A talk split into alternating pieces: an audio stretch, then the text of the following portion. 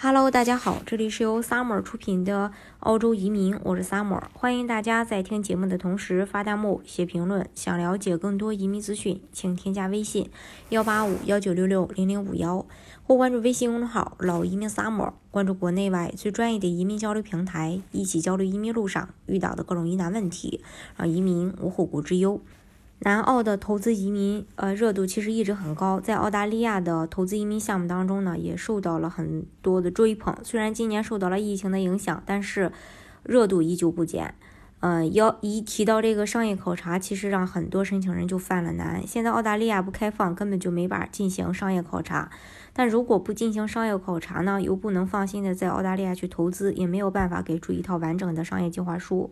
就目前的澳洲政府发布发布的这个移民规则来看，商业考察是必须的，也就是申请人必须在州政府知情的情况下，认真的对南澳进行考察之后，才有资格去申请幺八八 A 和幺三二。呃，但是现在有很多迫切登陆南澳的申请人，疫情的影响下的这个旅行禁令是没有办法登陆南澳考察的，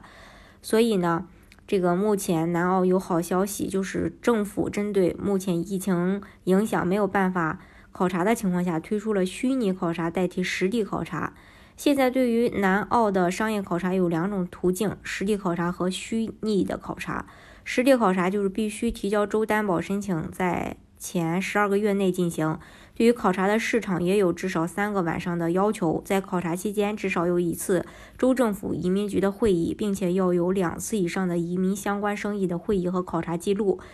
虚拟考察呢，因为履行禁令导致申请人暂时没有办法，呃。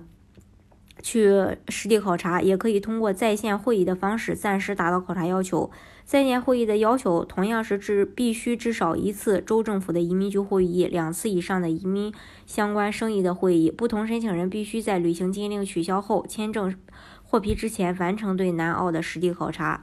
从这次政策也能看出，澳洲依然希望移民能到澳洲。如今州担保技术移民的要求，呃。外国人要是拿到这个州担保技术移民的机会，其实越来越小。而投资移民可能在未来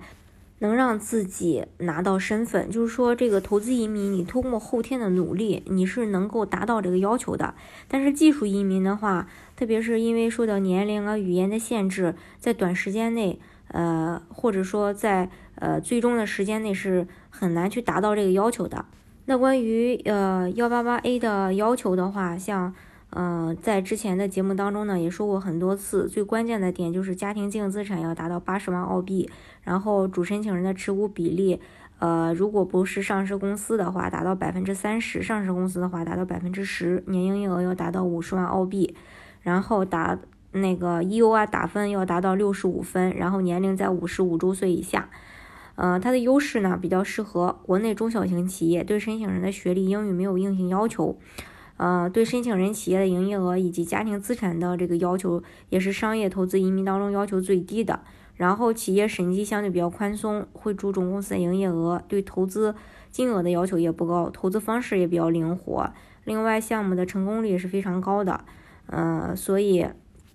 整体来说，呃，技术移民达不到要求的，可以考虑一下澳洲的投资移民。好，今天的节目呢，就给大家分享到这里。如果大家想具体的了解澳洲的移民政策的话，欢迎大家添加我的微信幺八五幺九六六零零五幺，或关注微信公众号“老移民 summer”，关注国内外最专业的移民交流平台，一起交流移民路上遇到的各种疑难问题，让移民无后顾之忧。